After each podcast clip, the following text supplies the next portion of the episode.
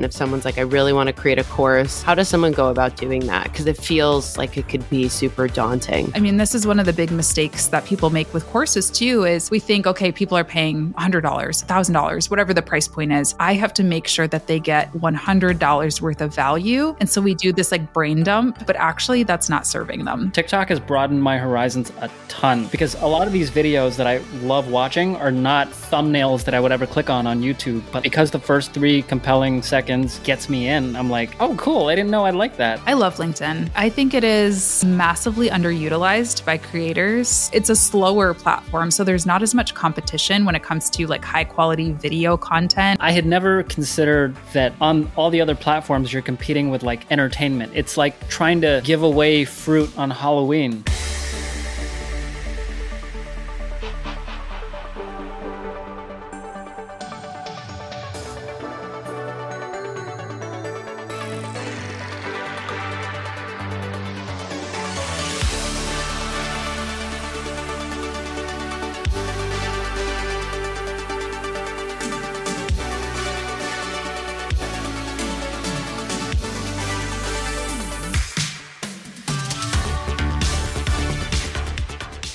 Welcome to Inside the Creator Studio, an origin story podcast about the world's best video content creators. My name is Mo Akif. And my name is Katie Kane. On today's episode, we have Latasha James, a marketing strategist, digital content creator, coach, and the owner of James and Park, a marketing company. She also hosts the Freelance Friday podcast. We're going to talk to her about evening routines, the best advice she ever received, and why LinkedIn is underrated. This show is brought to you by StreamYard a browser based tool that lets you live stream to multiple platforms at the same time or record remote podcasts in studio quality. It's built for creators to make your job way easier. We use it to record this show. Latasha, welcome to the show. We're super excited to have you. Yeah, thank you so much for having me. Let me get all my stuff set up. I was saying to Mo before I was having it, I feel like it's become um, standard with me. I have like one piece of equipment that likes to um, mess up on me every show. It's great. Yeah. Um, Especially and today, on a Monday. It's always on a Monday, right? It's always on a Monday. Well, honestly, it's every day of the week. I have something going on. But today, my light stand stopped adjusting. It like broke. So oh. that was my thing of today. So I'm still kind of like, ooh. Um, but yeah, we love to start the show with um, rapid fire questions. So um, in this section, keep your answers maybe to one or two words or a few words, whatever feels like it answers the question. Um, so let's start. What is your setup for this call? Yeah, my setup for the call, I am got a MacBook Pro, Logitech Brio, uh, webcam. And then I just have the Elgato. It's like a, I can't remember what it's called. I think it's called the Key Light, the Elgato Key Light and Shure MV7 into a Rodecaster. Perfect. Awesome. That was more than two words already. no, no, no. That I I asked that and then I was like, wait, you have to say more than two words to answer this question. It's more just like keep it brief, I guess. Yeah. Um, just as a fun bit. Um, what's your favorite social media site? YouTube, if we count that. Some people don't say yeah. that's social media, but I say I, think, I say YouTube. Yeah. I think so. Yeah. Um, what's your favorite vegan food? Ooh. I mean, okay, this weekend I made a really good vegan Caesar salad. So simple, to the point, homemade. Um, what do you call the things? Uh, croutons. Croutons, yeah, so good. Love that. I might have to get the recipe for that. I love Caesar. Yeah. Um, what company or creator is killing their social media game right now, in your opinion? That's a tough one. There's it's like there's so many and then your mind totally blanks at the same time. And you're like mm-hmm. what do what do i even pay attention to? Um hmm this is really hard. Um who do i follow? You said company or creator? Mm-hmm. can be anybody we can also come back to it if you want to think oh about it. Oh my gosh, I'm stressed out. I'm like, I, I don't. Who do I follow? I don't follow a single creator apparently. Um, we put you on the spot. Sorry. Oh my like, gosh, I don't I'm like follow anyone. I don't know how to do social media. Everything has oh come out gosh. of my mind. yeah, you know what? Okay, I'm gonna say I just did a video with them, um, AppSumo. They do a Mm. really great job. I think they are doing a, a really smart job of working with affiliates. Um, so they have a great uh, both in-house marketing strategy. Like their YouTube channel is amazing, but then they also are really leveraging a bunch of affiliates really well. So I'm going to say them. Love it. That's great. Yeah. Um, sweet. That's the end of our rapid fire. Um, can you tell us your story? Why you got into social media in the first place? Why you quit your job, if you can, um, Yeah. and why you're passionate about helping others in the space? For sure, for sure. I mean, I got started on social media a long time ago. Like I always say, I'm a YouTube dinosaur. I've been in YouTube for 10 years, which is a long time. And I started on YouTube. I was going to school for film Mhm. and I just needed a place to put my film projects at school. Like that's how I created my first YouTube account. And through doing that, I kind of found the beauty community on YouTube. And I was like, oh, this is fun. I never grew up like wearing makeup or anything like that. So I was learning. I didn't know how to do any of that stuff. And I got really involved in it and loved it and started posting my own videos. So that's how my YouTube channel started. I was doing like beauty content, lifestyle content, just totally for fun. I was so ignorant to it all. I had no idea that there was people making money or I didn't know what AdSense was or anything like that. Um, and then over the years, you know, I did that for a few years and just really started to love the process of like the SEO research and, you know, really getting my videos looking as good as I could get them with my very like amateur equipment at the time and just started love that process. And then I started to document that process of more of the marketing stuff and the behind the, the scenes things. And and yeah, my my channel kind of pivoted to being more of a marketing channel. Um, my first client, my first freelance client, found me through a YouTube video. Um, randomly, it was like this random French startup. They found me talking about a tool that was kind of a competitor to their tool. They reached out. Could I get on a Skype call? It was back then. and I mean, this is, I was like, I don't know, I guess. I had no idea what I was doing. So, but it was so fun. And um, yeah, that's kind of how I got started. After, so I was in college at that point. I graduated and wanted to go the corporate route just to give it a give it a shot.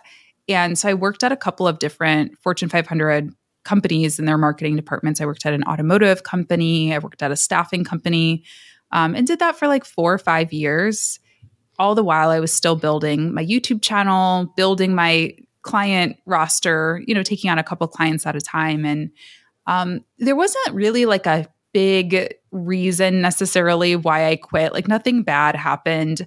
My my company was starting to go through some layoffs, so it was kind of putting putting that like planting that seed in the back of my head of like, what am I going to do if I'm next? You know. Um, Yeah. And so I did kind of start to really think about the power that my freelance business had and could have. I also lost my father, and that was just kind of like very obviously a hard thing to go through emotionally, and also really puts life into perspective. He was very young, and I was like, oh my gosh, life is so short. Like, I don't want to be stuck in a cubicle, um, you know, my whole life doing something that I don't love. So I think it was just the combination of all of those things that made me be like, you know what? I, this is a good time to just give it a shot. And this was in early 2019. So haven't went back. It's been several years and I'm doing better than ever and I love it. That's so so cool. Um, I'm sorry to hear about your father, but I do feel like a lot of people will say similar things, like "life is too short." It kind of pivoted me, and he's Yeah. probably looking down, like, "Yeah, I'm really glad that she's doing what she's meant to be doing." Yeah. know? Thank you. Yeah. For sure. Um, where does the name James and Park come from? Yeah. Well, James is my last name. And Park was it was a street I grew up on, actually. Oh, I was like, I don't know. I like how it sounds. I was really homesick at the time. And it just I felt like it sounds pretty classy and cool. So let's do it. yeah, it does. It totally does.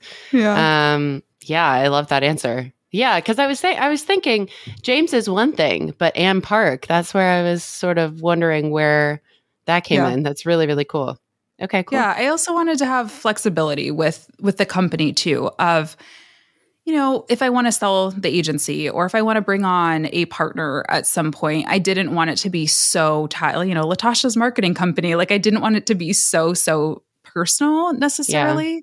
Um, so I think it gives me a little bit more wiggle room there. I think it also, frankly, like reduces some bias that people might have when they just hear an individual's name for whatever reason, whether that's gender, assumed, you know, cultural identifiers or anything like that. Like, um, so keeping it a little bit more mysterious, I guess, helps Yeah. with those things. Yeah. Yeah, for sure. No, that's really, really smart. we were talking before the show about the the cap and Colin and Samir, and I don't know if you know this, but they have like a newsletter called uh, the Publish Press, and f- for them, like the thinking was similar of like how do I scale my brand beyond just like who I am as an individual creator or as like as people, and yeah, they wanted to create something that didn't have their name on it. So totally understand what you're saying, and it's becoming like more and more of a trend.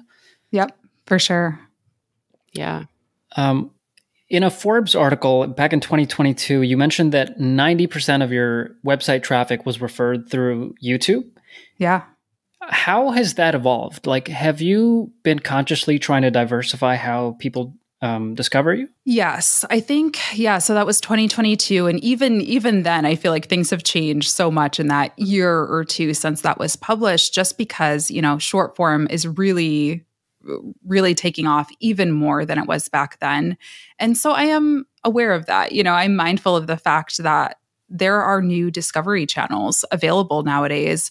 And so I haven't really changed my my core strategy. I still am posting the same amount of YouTube videos. That's still where I'm putting the majority of my time and effort. But it's more of that post production like, how can I get as much life out of this content as possible? So it's remembering to clip the shorts from the YouTube videos and put it on TikTok, put it on YouTube Shorts, put it on Instagram Reels, wherever people will listen. Um, I've also gotten really a lot more strategic about my newsletter strategy too. Um, for a while, I was just doing whatever I could, which was like maybe one email a week if I was lucky. And it was very much just like, here's my new video, watch it. But I've gotten a lot more sophisticated. Not, I mean, not super sophisticated, but I'm sending out about two two newsletters a week now, and I try to give them a little bit more content and make them an experience, like something that people really look forward to as well. Just because yeah, YouTube algorithm, TikTok algorithm, they can do what they want. Your email list is something that you really own. Um, so yeah, I mean, I would still say that YouTube is my number one referrer by, I mean, by far. I don't know if it's 90% today, but it's it's like 70 to 80% probably still. Okay, got it. Um, and sort of on that topic, because you said YouTube is your favorite social media platform, um, and we're currently filming a video podcast, and you host a video podcast. Um, is it because YouTube is, I guess, your primary platform that you host a video podcast, or was there another reason why you didn't just do audio only? Yeah, I actually started my podcast as audio only. So I had I had a YouTube channel at that point, but I just wasn't sure if the podcast format or even the topic cuz like I said, I was doing like beauty and lifestyle content and I kind of had this pivot to do more business and entrepreneurship content. So I was like I don't know if my audience is going to vibe with the freelance Friday stuff. So I did it audio only. It felt a little safer. It felt a little less risky Yeah. to, you know, to invest in all the all the stuff and and spend all the time um, doing it. So I did it audio only for a season or two, um, and it people loved it. I would post the occasional, like if I did an interview or something, I would post it on YouTube, and people loved it. The engagement rate was so much higher. So, um, and because I already had a YouTube channel, it wasn't like it was this huge uh, endeavor. You know, I really just had to bust out my camera while I was recording and make myself maybe look a little more presentable than Yeah. when I was like hunched over in my PJs recording. But yeah, it's not, it's really not that hard. And I always tell people too, like, you you don't even have to go as advanced as maybe my podcast looks it, you can get started with a webcam honestly um, i record a lot for my youtube channel on this webcam actually when i'm feeling lazy or i just have like a quick video so start there and you can always upgrade your equipment and stuff if you need to over time Yeah, it's it's great to start somewhere. We've been talking about that a lot. It's um, in the same line of Mo's hat, press publish, like sort of just go for it. Um, for sure yeah, sure. you have to start somewhere. Um, yeah, that's a great answer. So one thing I've I've been obsessed with recently is like how creators come to find formats that really work for them. And on your podcast, um, beginning in July, you started this new format where you talk about like what's new in social media marketing right now. And I love that format across like every industry because I hate like reading a daily newsletter or something.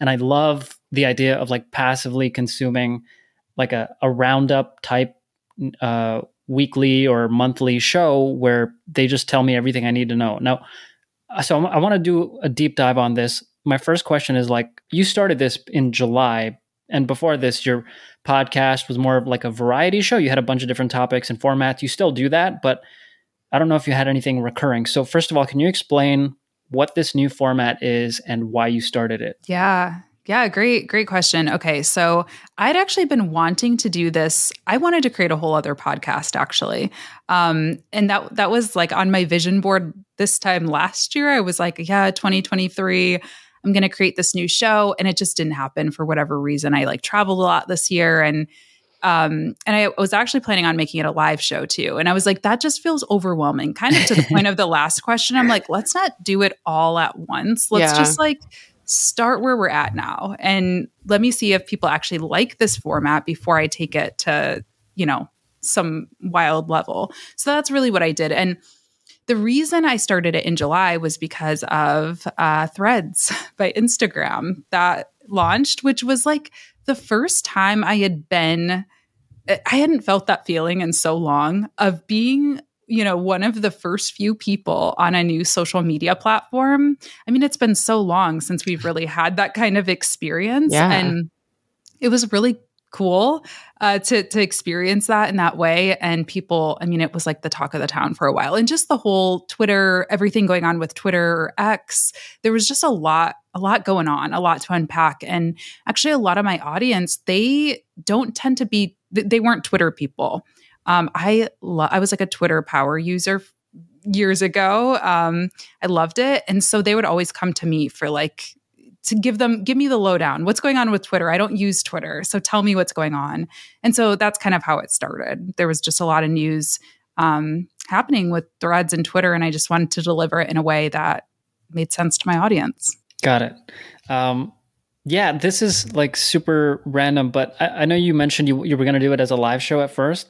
I'm curious if you've toyed with the idea of making it a premiere because we just premiered our first episode of our video podcast today, and yeah. it was like really fun. Like there's yeah. like a lot of live engagement, and normally people don't engage with podcasts in that way. Like like if we were to just post it as a video, we would not have had as many comments as we did when we got it live. So it was great to get that quick feedback. Yeah, that's a great idea. I should I should definitely do that cuz people love I mean those videos are definitely some of my most commented on anyway, so I'm sure if I was there engaging live it would be even better. It's if you idea. do like send us the link. I would love to yeah. like, be there with the people. That would be awesome. Yeah. Yeah, we sure. totally will. Um, so at the end of that first episode, you asked viewers, "Do you want more like this?" And I read the mm-hmm. comments, and everyone was like, "Yes, please!" Like, how mm-hmm. how did that feel? And why do you think this format resonated with your audience so much? Yeah, that's a great question. It felt great because I I I feel like I was I don't want to say I don't want to be too hard on myself. I think creators can be, but like I kind of felt like I was striking out a lot this year. Like I would try new things and it just wasn't wasn't resonating, which is fine. That's a part of the process. So it felt good to have like an enthusiastic yes. I'm very much about like, I don't want to bore you with stuff you don't want to see. Like, tell me what you yeah. actually want. Um, so it's cool. But um, yeah, what was, wait, what was the second half of that question?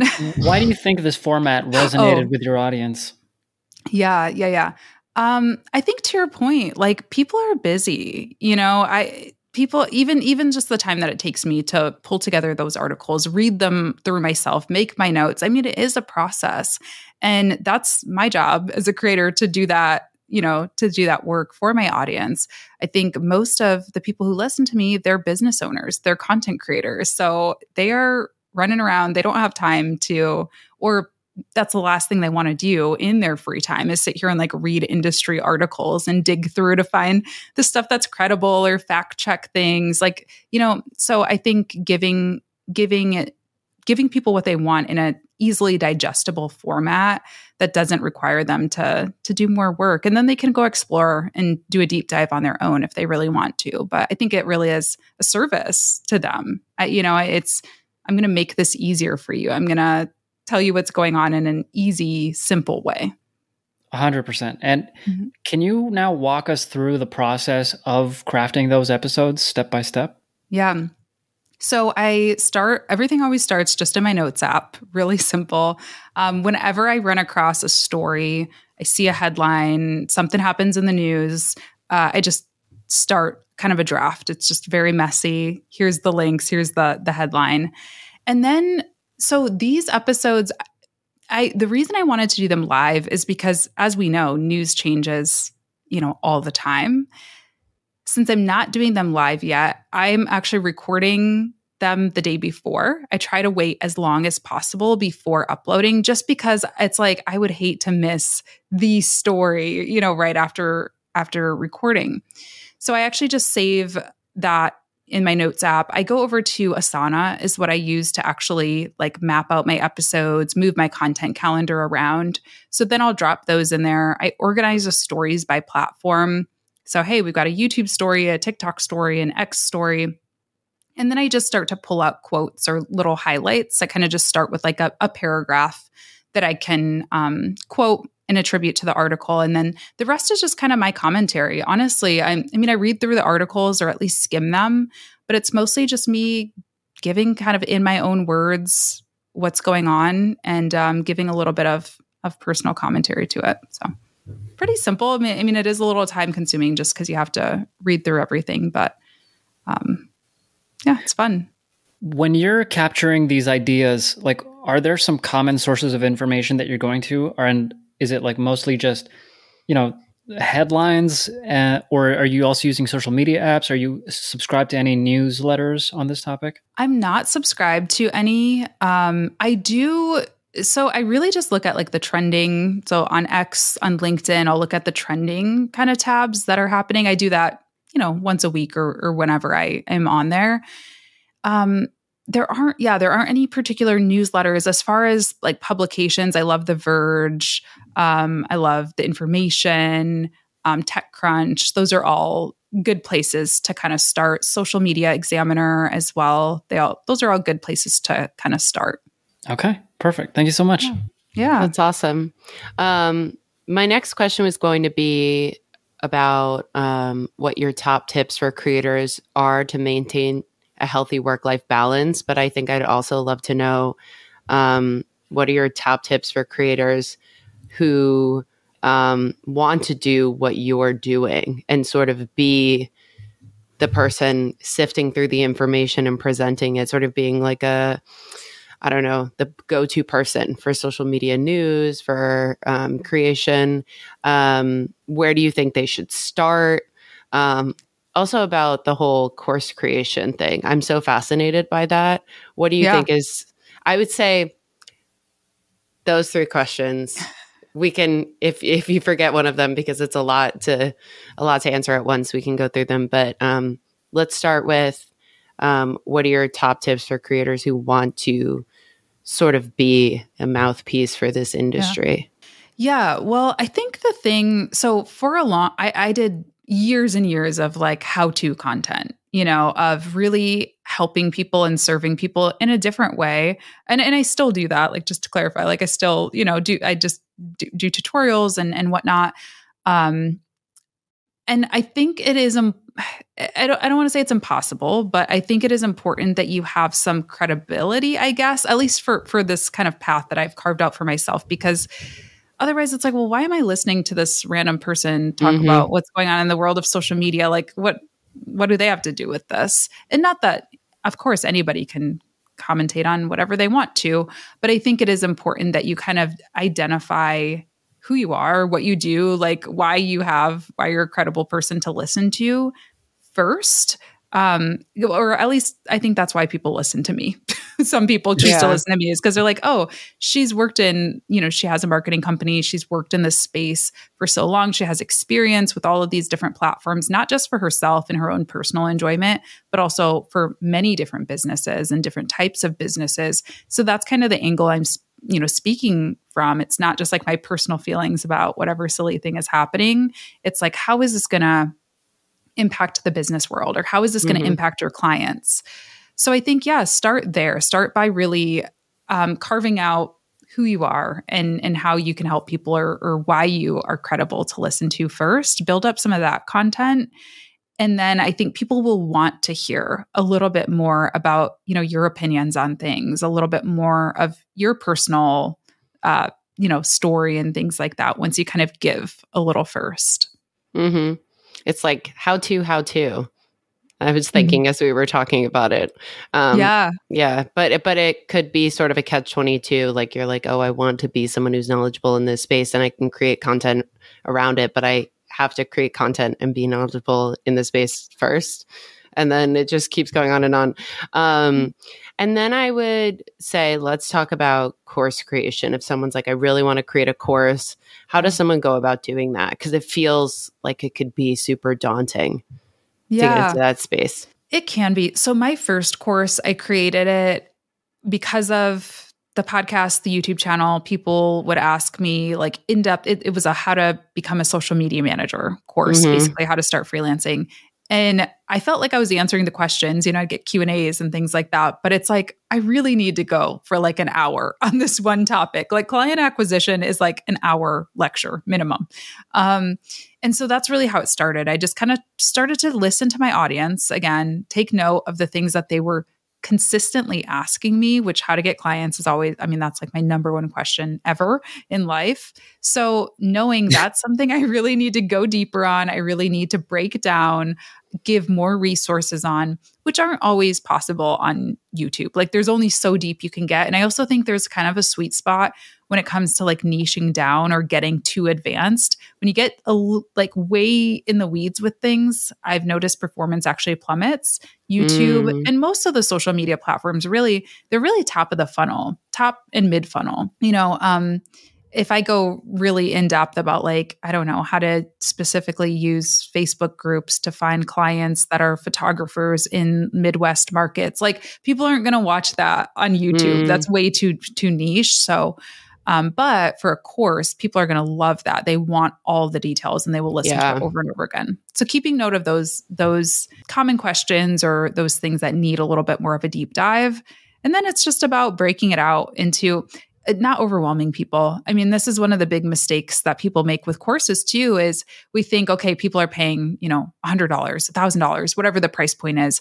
I have to make sure that they get $100 worth of value. And so Mhm. we do this like brain dump and we're like, let me tell you everything I know, but actually that's not serving them. That's actually overwhelming them. And that will lead to people not finishing the course, not understanding. So it's actually about delivering it in a way that is digestible and understandable for your audience. So that's kind of where the tricky part comes in, I guess, is and you know, I go through and work with beta testers. I always have like a small group of people go through the course before I launch it publicly, um, so I can get feedback on it. But yeah, I mean, it's it's not that hard, I guess. Just break it down into into modules. Um, don't make it too long. People attention span, right? Like we don't have the attention span we we used to, I think. know. So making sure modules aren't too long and and kind of yeah, having fun Yeah. with it.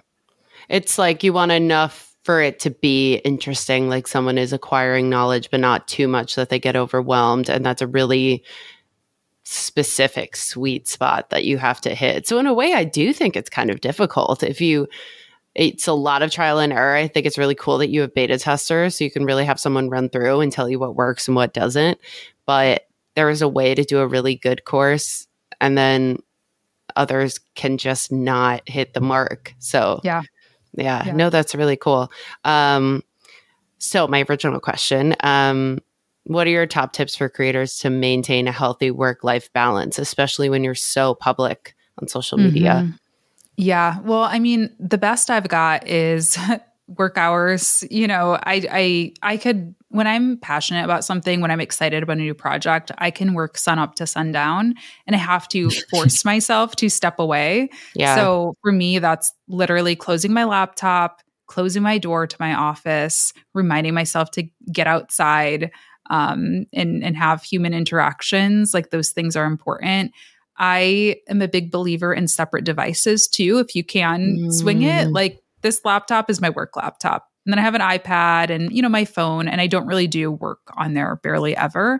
So those can come downstairs with me or into my bedroom, but like I'm not going to bring my laptop and watch even even try to like watch TV or something, you know, in bed because it always is going to turn into, well, I just got to send that quick email or check this yeah. one thing.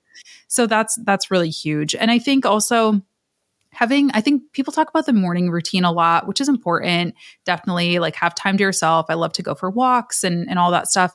But the evening routine is really important too. Having like a wind down routine to signal to your, yourself and to your family or whoever you spend time with that like i am done working for the day. Now mm-hmm. this is my personal time or you know a family time or whatever it is. So for me like i always try to have something that i look forward to at the end of every day and it doesn't have to be anything like magnificent. It's like, oh, I want to try this new recipe or I want to go grocery shopping or, you know, whatever, just something that I'm going to enjoy that has nothing to do with work at the end of every day. No, that's great. I forget exactly what the quote is, but I've been trying to live my life by it. I'm terrible at it. But Mel Robbins said it. She said, stop drinking three hours before you go to bed, or maybe stop eating three hours before you go to bed stop working two hours before you get go to bed and then stop. Oh no, it's eating and drinking three hours before you go to bed. Stop doing it. Two hours before, stop working, and one hour before, stop all screens. Mm. And it's so mm. interesting because I think people are like, oh, well, I can be on my screens up until one hour before, but stopping working before that yeah. It, sometimes it takes longer to even shut that down because you can check your emails, like you said. You can send that email. You can uh, check if you have any comments coming in on YouTube. I mean, that can be really yep. addictive too. If you're going to bed and you're like, you're like, oh, I've been thinking about this. Um, For sure. For sure. Yeah. And it's hard when you love it because, uh, you know, I think it's, it's a very weird thing to be working on social media because I started because I loved it and it was a yeah. form of like recreation for me and it still is. I still have friends online and and all of that, but um so it, sometimes it doesn't feel like work, but then you might be like, "Oh, I'm just going to check it and see what my friends are doing." And then it turns into like seeing what you should be doing in your business and feeling like you're not enough or feeling like you got to check a customer support thing or yeah, it can it can easily go down that rabbit hole for sure. Yeah. I, I have thinking, a few follow up questions um, yeah. about your evening routine. Like, what is like, what are some common things that you that you see come up again and again in terms of things you look forward to? One, like you mentioned, is like a cool recipe, but like, mm-hmm. what else have you seen like has really worked well for you? Yeah, for sure. I mean, food. Like, I, I'm motivated by food for sure. So, like, I am cooking, too. I hear that yeah going out to dinner if if that's on the on the table that for sure. Friends spending time with friends you know i think as we get older and into our careers it becomes more of a treat. Like it's not like you know when we're in college and you saw your friends every day basically. So i try to plan friend dates um, whenever i can. And so that's always something that forces me to get out of my house and and look forward to just you know having a good time. Um, books. I also love to read. I for the longest time i didn't read any non-business books. Like that was all that I mm. read, which is good. Like it's it's a great way to learn. But I recently started reading more like short stories and poetry and just like creative works. Um, yeah, which has been been fun and it allows you to kind of escape. And then I also do love really bad reality TV. I'm gonna be honest. Yeah. Like no shame. Yeah. And oh, Dancing Dancing with the Stars is my favorite show. Like Tuesday nights, I'm like, it's an event, which is so nerd. I'm like, what? Who am I? Like, I'm like this weird, that. like, yeah. I'm, but you got to find something cheesy and fun that that you enjoy. Mm-hmm. And this ritual, like you do, it it comes as soon as your workday ends, like your yeah. evening routine. Yeah, I do. I mean, so I always try to have like a clean break from work. So for me, that's usually getting outside and walking, um, taking like an evening walk before I get into dinner or anything like that. That's usually what I do every day. Getting out of the house, even if it's not okay. a walk, like going for a drive or something. Yeah. yeah. And you mentioned your office. Like, is that an office within your house? Yes. Yeah. Nice. Oh, okay. That explains it. Got it. Yeah, for sure. Oh, I had something I wanted to. No, but I'm I think I forgot it, but that's okay. Um, as an expert, if someone is focused on growing one platform, which would you recommend they grow first? Because I think a lot of people will say TikTok, mm-hmm. but maybe that's not your answer. I don't know. Yeah.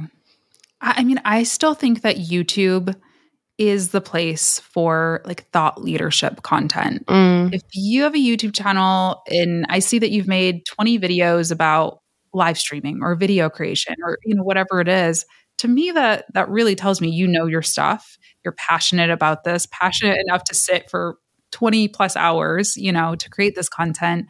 And I think it, um, yeah, I mean, I think it's still the SEO value of it is still really, really valuable.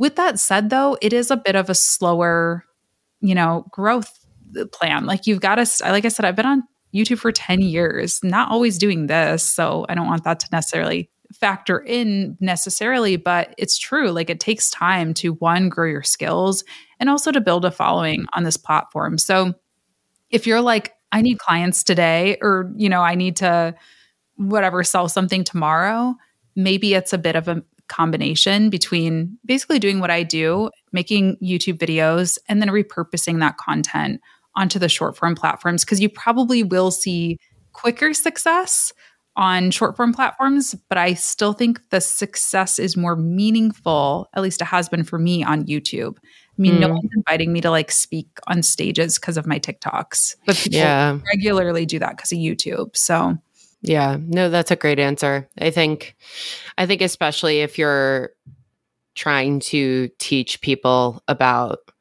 cultivating I don't know if you're if you're really trying to instruct people on how to get into higher level marketing and establish that as a career, it can be really brief in the TikTok space and it can sort of disappear. While mm-hmm. YouTube, it's like if you're really looking for that, then you can really start to stand out in yeah. a way that TikTok, I think it's easier for people to find you, but maybe not stay with you. Yeah. You know? I think there's also a relationship building point to it that I, you know, I have friends who are huge on TikTok and it's interesting because they're like, oh, I want to get on YouTube now. Like, I want to start a podcast now. That's kind of the next stage of my growth journey. I still feel like YouTube is sort of like the end goal for a lot of creators mm, mm-hmm. because. To, and, and I've experienced, I mean, I, I don't have a huge following on TikTok, nothing compared to what I have on YouTube, but it's very, um, the interactions are very quick. Like, I'm not really finding people who are like, I love you, Latasha. You know, like I love what you have to say. It's very like, oh, this was an interesting tip or an interesting fact, on to the next. Whereas YouTube, like you're sitting with somebody for 15, 20, 30 minutes and you're really yeah. getting to know them. And so I just think there's a different type of relationship that's formed as well. Yeah, for sure. Yeah, that's so true. And I think if you're, I think the formatting of the content and people's um, profiles is even different. I mean, you can go to someone's YouTube channel and you can go to someone's TikTok profile, but um, I think what YouTube is trying to do with shorts is sort of show you a ton of content that you might be interested in in the way that TikTok does. Yeah. But I find that with YouTube, it is sort of imperative that you have the people that you subscribe to and you do kind of visit their channel as like a hub for what they do. While TikTok, you can follow someone and then be like, oh my God, I haven't seen what they were doing in three months. And yeah. maybe I saw one video in passing. Um, It feels more like a hub for your followers or your fans for sure. Yeah, agreed. Yeah. What's your opinion on uh, LinkedIn? We haven't talked much about that. Yeah. I know that, like, I imagine a lot of your clients or you know your audience actually hangs out there because they're looking for businesses to approach. Yep. I love LinkedIn. I I think it is massively underutilized by mm-hmm. creators mm. because it's like a little bit goes a long way on LinkedIn. This is the thing that I love about it. Um, I I don't post every day or anything like that, but I'll post a clip from like especially from that series that you're talking about, the kind of social media news series. Uh, because I like to get people talking. You know, I think it's a good place for that trending content. So I'll post clips on there. And like I get comments for weeks after. It's a slower platform and it's a smaller platform. So there's not as much competition when it comes to like high quality video content or any type of content, really. So I think like it's really nice in that way that you don't have to kind of work as hard. You don't have to post a daily TikTok to kind of beat the algorithm. And then, yeah, as far as the audience, I mean, people are there for business. Like that is why people get on. Whereas on TikTok, you're competing with, hey, I just want like cute hairstyle ideas or travel hacks or you know and people are in different mindsets. They might not be in that mindset to purchase or hire or you know really learn yeah. which is totally okay. But yeah instagram tiktok those are more of like fun platforms for a lot of people. Even youtube you know it's an entertainment platform for a lot of people. Whereas linkedin it's like you're going you're fishing where the fish are right? Like you're going where everybody is in the same mindset of like let's better our businesses or careers or something in some way. Wow, that's so that's so helpful to me right now because I, I'm like thinking about more and more about posting on LinkedIn, and I had never considered that on all the other platforms you're competing with like entertainment. It's like trying to give away fruit on Halloween. Yes, Mm, That's good. wow, Mo, Yeah. that's that's a. mhm. Yeah, that- It's so funny because I feel like every time I go on LinkedIn, people have their LinkedIn persona and it's different than their everyday persona. I see my friends commenting on their other friends' job updates and it's very sort of like, congratulations, you really deserve this. Well, meanwhile, they're probably texting each other like, ah, oh my God. yeah, Yeah, like Yep. it's so funny. Like the Yeah. LinkedIn sort of like Yeah. The LinkedIn persona or the LinkedIn Mhm. speak that comes on. But I think it's so true that creators don't use it to its highest potential, maybe because it does feel like a hub Yeah. for business people. So Yeah. sometimes you go in and it's sort of like, "Oh, this is a little intimidating if you don't feel like you're super corporate, but Yeah. there is such an opportunity there. People people are blowing up and you have I don't know, I think the I don't know if I would really call it an algorithm. I guess it is, but not algorithm in the way that we think of it being on TikTok or even Instagram, the Discover page. Um, you do get served a lot of really cool things, and it's Yeah. dependent on your network. So rather than sort of seeking out the content that um, you want to be seeing, and maybe that's how the algorithm al- algorithm serves you. It's more like how do you build the community, and then the community serves you the content.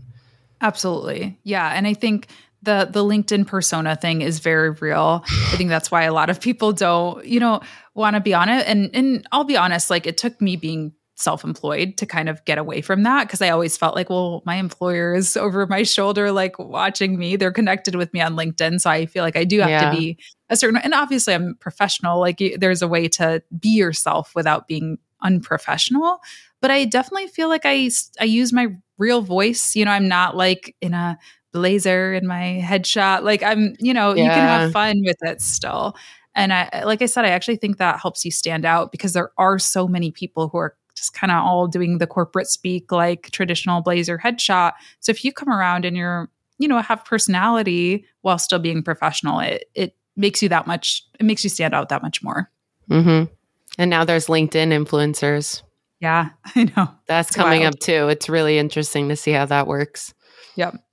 So, what would your advice be to people who are in their careers, like working in house at a company, who want to use social media to advance their career, but who are not interested in, like, you know, becoming a full time creator or starting a business or any of those things? Yeah, I mean, I think that's a huge thing. And there's a, I don't know if you, there's a book called Founder Brand, I think it's called. Um, He he worked at Drift. It was like a tech company for a long time. The author of that book, um, and he's he's the book is basically talking about how like a founder's brand or like a leadership's brand is such an important asset to the company nowadays. You know, it used to be all about the brand, like the uh, kind of like your hat. I was like, oh, that's a cool hat, right? Um, and you're like, oh, it's actually Colin and Samira's, right? I didn't even know that afterwards un- until afterwards. Um, it's kind of like, um, you know, it- the the, it, the all these different like hub the spoke is leading up until like the big business hub. So I think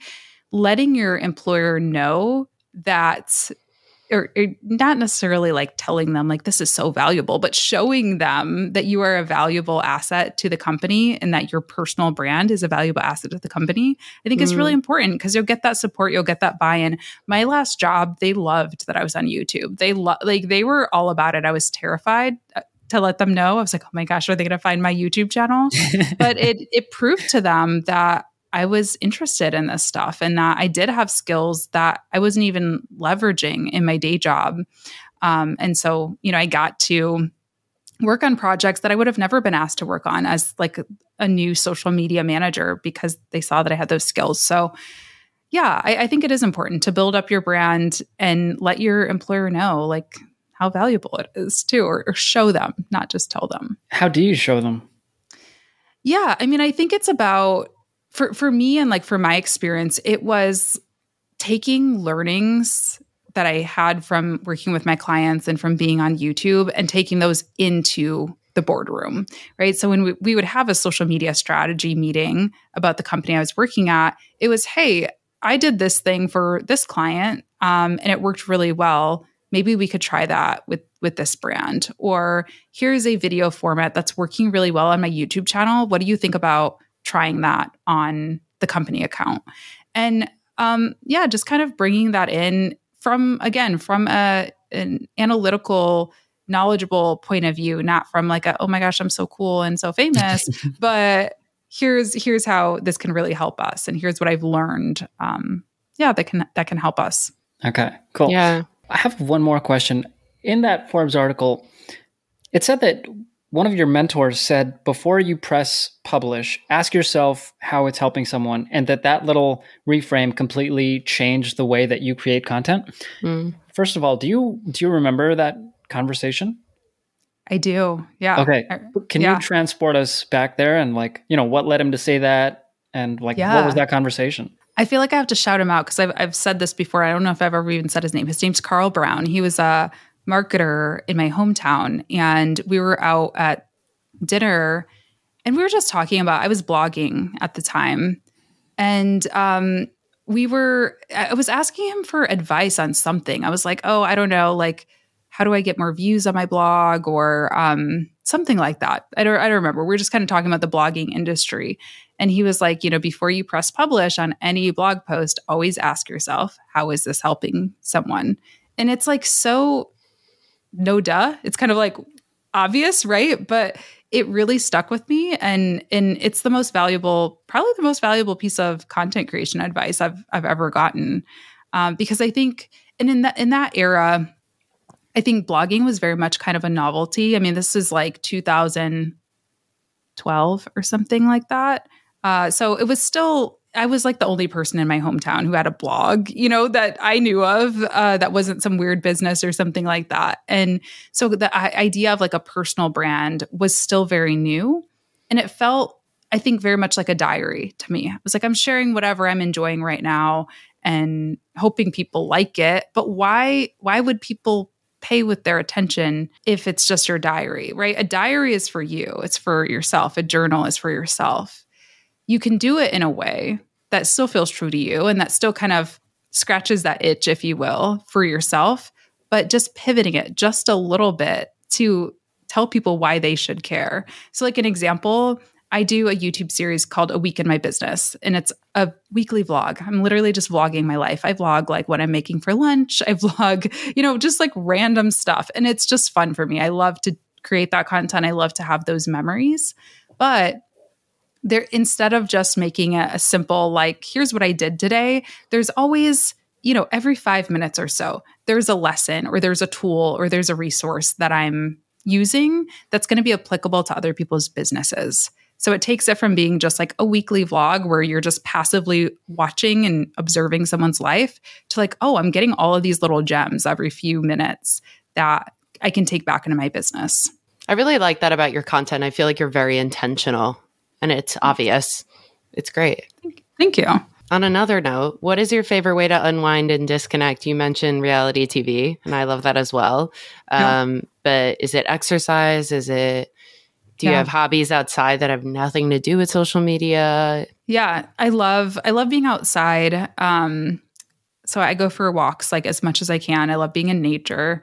I also I don't love working out, but I do work out and I feel like like I never I'm never excited about it, but once I do it, I always feel like it really does just mentally clear your brain Yeah. which is really nice. Uh, for me, something that's helped me is finding I do like live stream Zoom workouts. So Oh, it's mhm. yeah, there's this company that you can work with you work out with other people and with a trainer, but from your living room. Cause I'm like the type of person I tried for a long time to go to like a, you know, workout classes. And I would just like always be like, oh, I'm too busy. It's good. Yeah. You know, 15 minutes it's gonna take me to drive. Or so that has really helped me. And then I also am a huge music fan. Like I come from a really artistic musical family. I played drums growing up and Oh, um, yeah i know random but yeah so i love i love playing music i love listening to music going to concerts things like that I'm curious about that because you you have an artistic background, like you said, and you also went to school for for film.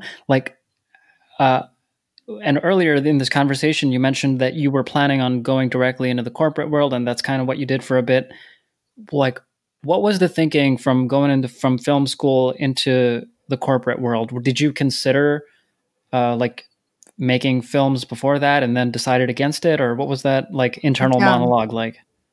Yeah i mean i always wanted to lean more into the creative side but i just didn't feel like and this is not true for anyone listening so don't don't believe this but i always had this negative belief that like it wasn't realistic because while my family they were they are all very artistic very creative you know we're not rich you know and i, I always saw that you couldn't possibly be successful as an artist and make money and so i kind of had that like well which side do i choose like i felt like i really had to choose either be Mm. financially successful or creatively fulfilled um so yeah when i went to i that's what I wanted to do. Like when I was growing up, I wanted to like make music videos. That was my dream. I was like, Mm. oh my gosh, being a music video director would be so cool because I loved music too.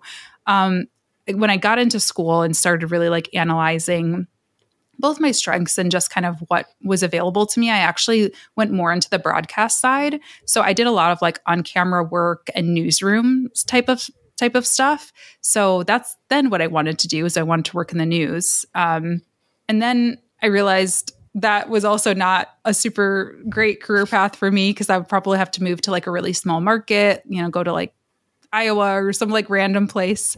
Um, and and that just didn't feel very like something I wanted to do either. So I decided that this there's this new thing called social media at that time. Again, it was pretty, you know, it was like when I was in college, there's Facebook and Twitter and kind of Instagram. Instagram was pretty new at that point. Um, but I started to see where the areas could overlap a little bit. I was like, these Facebook videos are really bad. I wonder if somebody who had a real camera shot some of them, what that would do for businesses. And I kind of learned, you know, how they could overlap. And, and over time, I learned that you can be financially successful and creatively fulfilled, um, you know, in my own way. Yeah, and and we've come full circle. Now you do news about social media every month. Right. Yeah, that's true. Yeah, it's funny. It is funny. It's sort of like when you're at your um when you're filming your podcast, it looks like almost a more fun news desk Yeah, in a way. Like it's your Yeah. own little desk, but it's sort of like here are the latest updates. I love it. for sure. I mean, it's it's very cool what people can do nowadays. You know, you can you can do whatever you want. Uh, The internet is so cool in that way. So if you wanted to have a news show about whatever bird watching, I don't know, whatever it is, whatever your passion is, you can do it. You really can create it You yourself. totally can. It's Mhm. true. Cool. Let's start to wrap it up. So we ask uh, a couple of questions at the end of every episode, and the first one is: Can you shine the spotlight on another creator? Who do you enjoy watching? Yeah. Um, man, this question again, I'm like, I know I watch a lot of people. Um, I, I want to look up my my oh, you know what? You know who does great content is um Jubilee. Do you guys know that YouTube channel? Absolutely. Yeah. It's like uh, young people put into like a weird situation, and then you like learn about social dynamics. Oh, yes, yes, yes. I do know them. I just said them by name. They yeah, Yeah. they're super cool. I really love what they're doing. And yeah, their content really, ins- I mean, I, I know it's not like a direct tie by any means, but I do get inspired a lot of like, oh, I should have a, a panel for this video, or I Mm. need to interview somebody who maybe feels differently than I do about something. And I just think they do a great job of one, their production value is great, but they also just do a great job of like bringing about topics that are really relevant and in the moment. Uh, so yeah, I'm going to say them. Okay, cool. Awesome. What is a piece of content you're currently obsessed with and why? And feel free to name any trashy reality TV shows you're watching. Because I love them. I mean, Dancing with the Stars, I'm like, I become like a complete weird suburban, I don't even know, um, whenever it comes on every year. It's like the best, it's the best part of my Tuesdays. It's so, it's Love because it. it's, you're seeing people in just having fun. Like that's what dance is. It's just about this creative expression and just having fun and doing something that they're not they never thought they would do. And it's really cool cuz it's like what what things could you enjoy that maybe you never thought you would try, you know? It's kind of inspiring in that way. Oh, Yeah. I like that question. I like that a Mhm. lot. Last one. Any final words you want to leave the audience with? Yeah. I think just start with where you're at. I think that's the biggest thing with content creation, like I said, and especially like the tool like StreamYard is an amazing tool to be able to use with a webcam. You know, like you don't you don't need all of the fancy bells and whistles to start. I think that's one of the biggest things that prevents people from starting Mm. is they feel like they need to have like the fanciest camera and the fanciest, you know, upgrade over time. I started on a point and shoot Samsung camera. It didn't even have like it it wasn't like a DSLR or mirrorless. It was like the old school like digital camera. It I was love that. terrible. And, you know, there's so much more you can do now. Even if Yeah. like an iPhone or a webcam. Yeah. What was the question you had asked at the end of the la- your answer to the last question? I want to write it down. It was like, what might you enjoy that you don't know, or something like that. Uh, like what what might you enjoy that you never thought you would or that you never thought you'd have the opportunity to try? Yeah. Oh, I love that. I feel like that's that's how I feel about TikTok. Like my Yeah. uh my like in terms of what I consume, like content that I consume, TikTok has broadened my horizons a ton because Yeah. a lot of these videos that I love watching are not thumbnails that I would ever click on on YouTube, but like it just Mhm. because the first 3 compelling seconds on my FYP like gets me in. I'm like, "Oh, cool. I didn't know I'd like that." Interesting. Yeah, that's a good point. What's your favorite thing you found on YouTube or on TikTok? I mean, that you wouldn't have looked at otherwise. Um a bunch of like golden retriever videos. Like I love that. Yeah. Uh, And also farm videos. They're so good.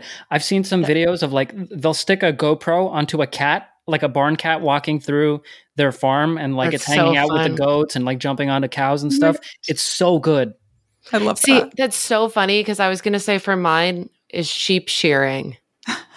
It's That's amazing. so cool watching people just shear sheep and being like, yeah, she's really dealing with this, a ton of wool on her that's really, really old, blah, blah, blah. It's fascinating That's so funny. and I relaxing. It's like, you're like, oh, finally, they don't have to carry 20 pounds of wool on them anymore. I think what Mo and I are saying is that we want to move to farms Yeah. and we live in metropolitan areas and I it's not working. Could be a podcast idea, you know, like the simple Yeah. life, but StreamYard edition. I don't know. Oh my God, Mo. Thank me later. Latasha's onto something. Where can Uh. people find you on the internet?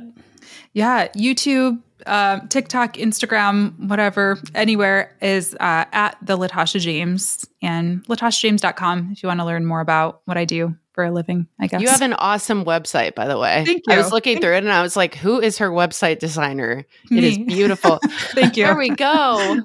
It is so good. It's so fluid. I was like, hmm, this is a great, this is a great website experience. Appreciate it. Yeah. This episode was recorded with StreamYard. If you want to record a podcast like this, check out the link in the description. And if you want to leave us a voice message through Spotify, we'll leave a link to that too. So thank you for joining us today on Inside the Creator Studio, and we'll see you next time.